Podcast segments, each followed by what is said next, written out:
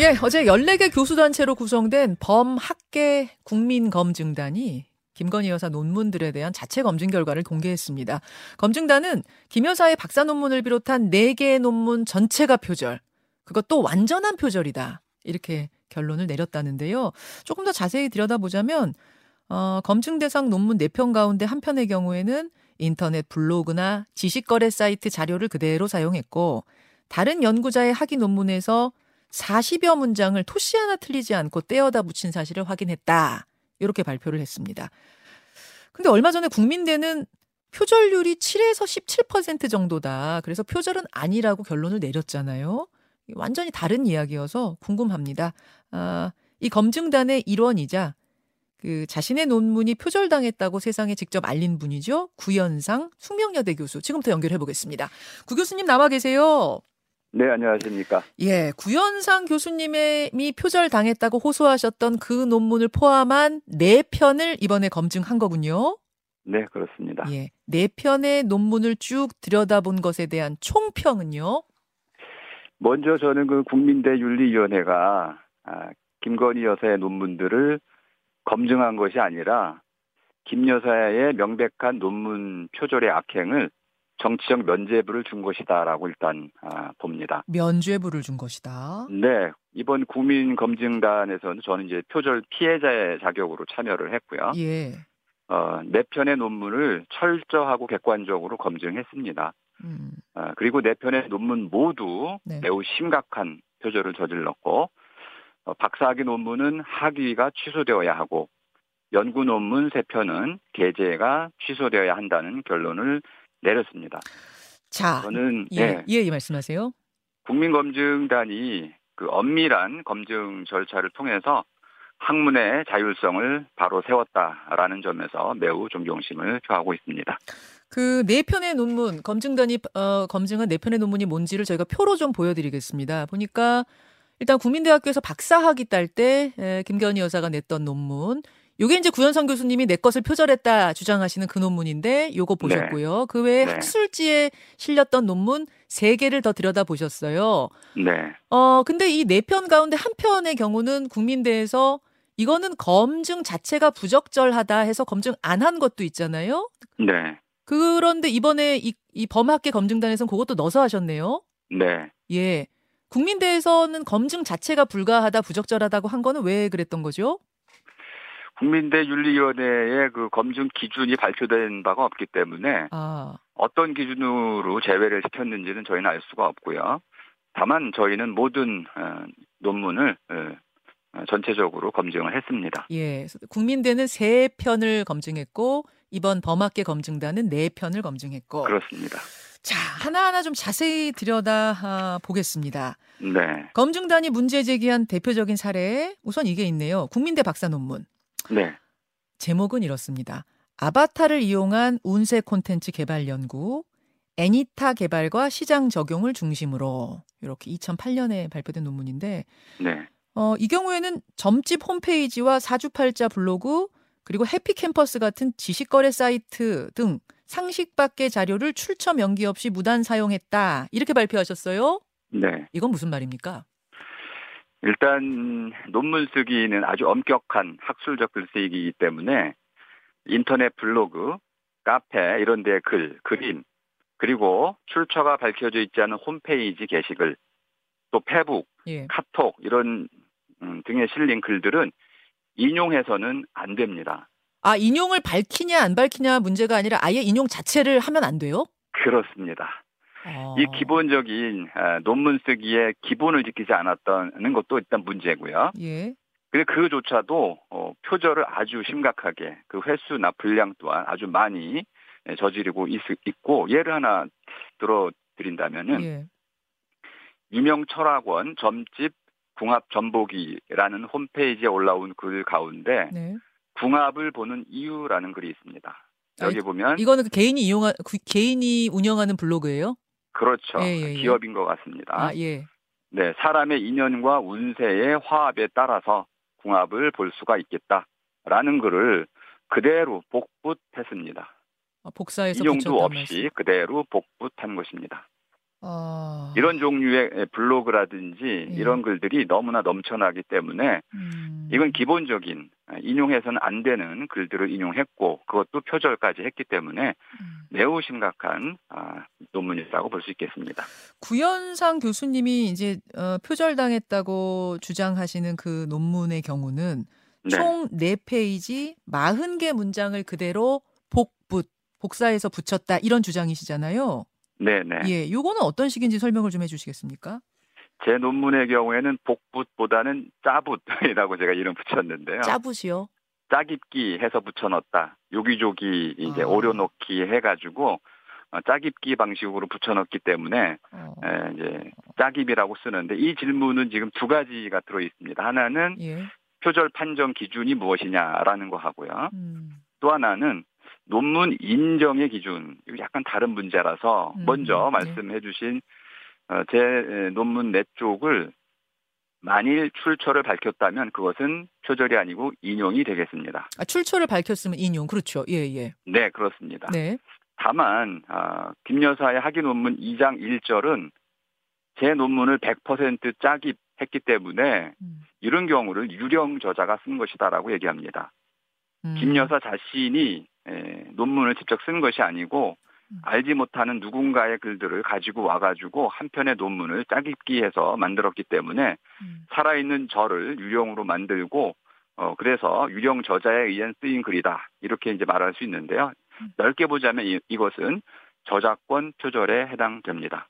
어, 그러니까 뭐 중간 중간 조금씩 조금씩이 아니라 그냥 갔다가 저자 바꿔치기를 했다 그런 말씀이세요? 그렇습니다. 어, 아니 인용, 그러니까 출처를 만약 밝혔더라면 네, 그 경우는 어때요? 지금 출처를 안 밝힌 건데 출처를 밝히고 가졌다 썼다면? 네 그 경우에도 어 유령 저자의 에, 글이 되겠습니다. 아, 너무 광범위하기 때문에 그렇단 말씀이신가요? 그렇습니다. 뭐 한두 예, 본인이 쓴. 것이 하나도 없기 때문에 아, 그럼 제가 쓴 논문이 되겠습니다.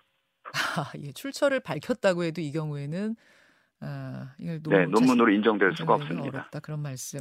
근데 지금 네. 국민대 국민 아 그러면 이제 갑자기 근본적으로 좀 궁금해지는데 교수님 네. 주장대로라면 예, 분명히 이 논문도 무려 박사학위 논문이고 그 대학의 교수들 몇 분께서 이거 한두 분이 본 게 아니라 뭐 적어도 한 세네 분 정도 보시지 않나요? 않나요? 지도교수 한 분과 심사위원 네 분. 그렇죠. 네, 그런데 그럼 그분들은 이걸 보시면서 또 전혀 모르신 건가요? 어, 어떻게 된 거라고 생각하세요? 통과된 건? 전 그분들은 논문을 꼼꼼히 읽지 않았다고 생각합니다. 아까 심사를 제대로 하지 않았다고 생각을 합니다. 아 봤는데 뭐 봐줬거나 이런 거라기보다는 아예 꼼꼼히 안 본 것이다. 일단은 선후 관계는 봐주고 싶었던 거겠죠. 음. 그래서 꼼꼼히 보지 않았을 거라고 봅니다. 하. 알겠습니다. 어, 네. 근데 지금 이제 국민대에서 문제가 되고 나서 그 위원회, 대학 차원의 위원회가 쭉 다시 검증을 했거든요. 근데 그때 보면 다시 한번 표를 좀 띄워 주십시오. 세 개의 논문 가운데 박사학위 논문은 표절률 12%, 그리고 학술지에 게재- 게재된 다른 한 편은 7% 표절률, 또 다른 하나는 17% 표절률. 그러니까 7에서 17%, 세 편 다 표절이라고 보기는 어렵다. 이렇게 밝혔어요. 네, 그 그러면서 이제 이야기한 것이 학문 분야에서 통상적으로 용인되는 범위를 심각하게 벗어날 정도의 부정행위에 해당하지 않는다. 이렇게 밝혔습니다. 이건 어떻게 생각하십니까? 일단 국민대 검증 기준은 발표된 바가 없습니다. 어, 어떤 기준으로 표절률 검사를 했는지는 알 수가 없고요. 지금 제가 말씀드린 거는 그러면 그냥 대체적인 것이 계략적인 것인지 조금 더 구체적인 기준은 발표되지 않았다 그런 말씀이실까요? 그렇습니다. 커피 킬러를 돌릴 때 거기에 쓰이는 어, 새긴 기준들이 있습니다. 그 기준들을 어, 명시를 해야만 어떤 기준으로 커피 킬러를 돌려서 표절률을 확인했는지를 알 수 있는데 음. 그 부분을 전혀 발표한 적이 없기 때문에 기준 자체가 없는 것이라고 볼 수 있습니다. 어, 국민대는 네. 이런 입장도 밝혔습니다. 일부 타인의 연구 내용과 저작물의 출처 표시 출처 표시를 하지 않은 사례는 있으나 네. 이 박사학위는 실무와 실용의 비중을 두고 있는 것이기 때문에 연구 부정행위에 해당하지 않는다. 요 입장은 어떻게 보세요? 일단 표절의 기준은 뭐 아주 복잡하긴 하지만 음. 낱말 표절, 아이디어 표절, 문장 표절, 방법 표절, 뭐 결과 표절, 그림 표절, 저작권 표절 등 수많은 표절 내용들이 이미 엄격하게 규정되어 있습니다. 어. 이거를 국민대가 따르지 않고 표절이 없었다고 주장하는 것은 거짓말이고 국민을 속이는 또 다른 악행이라고 보고요. 그 왜 그러면은 인정을 못했느냐? 음, 음. 표절이 인정되는 순간 연구 부정 행위가 저절로 인정되기 때문이라고 보고요. 음. 그리고 또 하나 이제 예를 들은 게 실무와 실용의 비중을 두었다. 예. 그거는 전문 대학원의 경우에는 대체로 인정이 됩니다. 예. 그렇다고 표절이 용인되는 건 절대 아닙니다. 어. 어, 그러니까 대학마다 또 표절의 기준이 다르지도 않고요. 2007년 이후로는 예. 어, 거의 같습니다. 음. 그리고 이제 가장 중요한 부분이 실무와 실용과 관련해 가지고 H 컬처 테, 테크놀로지의 네. 관상 어플 사업 계획서를 사용한 부분인데 네네. 이것도 몰래 따오기 몰따를 했고 복사해서 붙여넣기를 해가지고 음. 그것이 박사 논문이기 때문에 이 부분을 그대로 몰따 몰래 따왔다면은 음. 그 논문 자체에는 어떠한 창의성과 학문적 가치가 없기 때문에 음. 논문으로 인정되어서는 안 된다는 결론이 나옵니다. 예. 지금 이제 뭐 여러 가지 의견들을 여러 청취자들이 보내주고 계시는데요. 그 가운데 네. 이런 의견도 있습니다. 혹시 좀 정치적인 이유로 이, 이, 이 대, 통령의 배우자를 공격하는 것은 아니냐라는 뭐 이런 일종의 배우설 같은 거 주장하시는 네. 분도 계시는데 어떻게 답하시겠습니까? 어, 저는 그래서 처음부터 어, 제가 논문 표절의 피해자입니다라고 밝혀드렸고 예. 더 나아가서 인용과 표절은 그렇게 구별이 어려운 것이 아닙니다. 음. 인용과 표절은 명백히 차이가 있지만은 그 둘 사이를 구분하는 것은 아주 기초적으로 쉬운 일이기 때문에 정치적인 목적을 어, 거들먹거릴 필요가 없다 이렇게 분명히 말씀드렸고요. 네네. 음, 조금 더 나가면은 저는 이 문제가 한국 대학의 사회적 신뢰 문제라고 보고 있습니다. 음. 정치 문제라기보다 그 이전에 한국 대학의 신뢰 문제다. 음. 현재 이 신뢰가 흔들리고 있지 않습니까? 국민대를 비롯해 가지고 전문 대학원의 이런 하- 학위 논문의 공정성, 정당성 이런 부분들이 신뢰가 흔들리고 있기 때문에 이 부분을 누군가는 바로 예. 어, 잡아야 된다. 물론 이제 우리 대학의 에, 구성원들이 모두 나서서 바로잡기를 바라고 있습니다. 오히려 그 팩트들만 좀 바라봐 달라라는 호소시네요. 예, 그렇죠. 오히려. 어. 네. 지금 이 범학계 검증단의 요구 사항은 어떤 걸까요? 그럼 간단합니다. 아, 기존에 있었던 이러한 표절의 사실들을 김건희 여사께서 인정을 좀 하시고 수용을 하시고 진정한 사과를 하시며 또 그 지도 교수 예. 그리고 논문 심사위원들 음. 그리고 이제 전문 학술지에 게재된 그 세 편의 논문에 대해서도 그걸 게재한 학술지가 있으니까 그 학회에서도 재검증을 해 보시고. 혹시 표절이 됐다면 게재 취소, 학위 논문의 경우에는 학위 취소로 이어지는 이런 올바른 해결법을 좀 제시해 달라 요구를 요구하고 있는 것입니다. 석사 학위를 받은 곳은 숙명여대인데요. 이 숙명여대 석사 학위 논문 같은 경우에는 지금 검증이 진행 중이라고 들었습니다. 그렇습니다. 근데 예비조사 때는 이제 학교 자체 예비조사 때는 표절률이 10%가 나왔어요. 이게 예. 본조사에도 이렇게 된다면 사실은 표절 아니란 얘기잖아요. 네. 혹시 좀 들여다 보셨습니까, 구 교수님? 제가 꼼꼼히 들여다본 적은 없고요. 네. 이미 이제 에, 그 민주동문회에서 음, 석사 논문에 대해서는 검증을 마쳤습니다. 그러니까 숙명여대 자체에 꾸려진 그 민주동문회라는 곳에서 말씀이신 거죠? 네, 그렇습니다. 예, 예. 예. 그 검증 결과는 한 50, 45%, 40%에서 50% 사이로 나왔고요. 음. 그건 일일이 비교 대조를 해가지고 어, 밝혀낸 것이기 때문에 정확하다고 볼 수 있습니다. 어, 지금 이게 왜 이렇게 오, 오래 걸리죠? 원래 좀 이렇게 표절 검사하는데 좀 오래 걸리나요?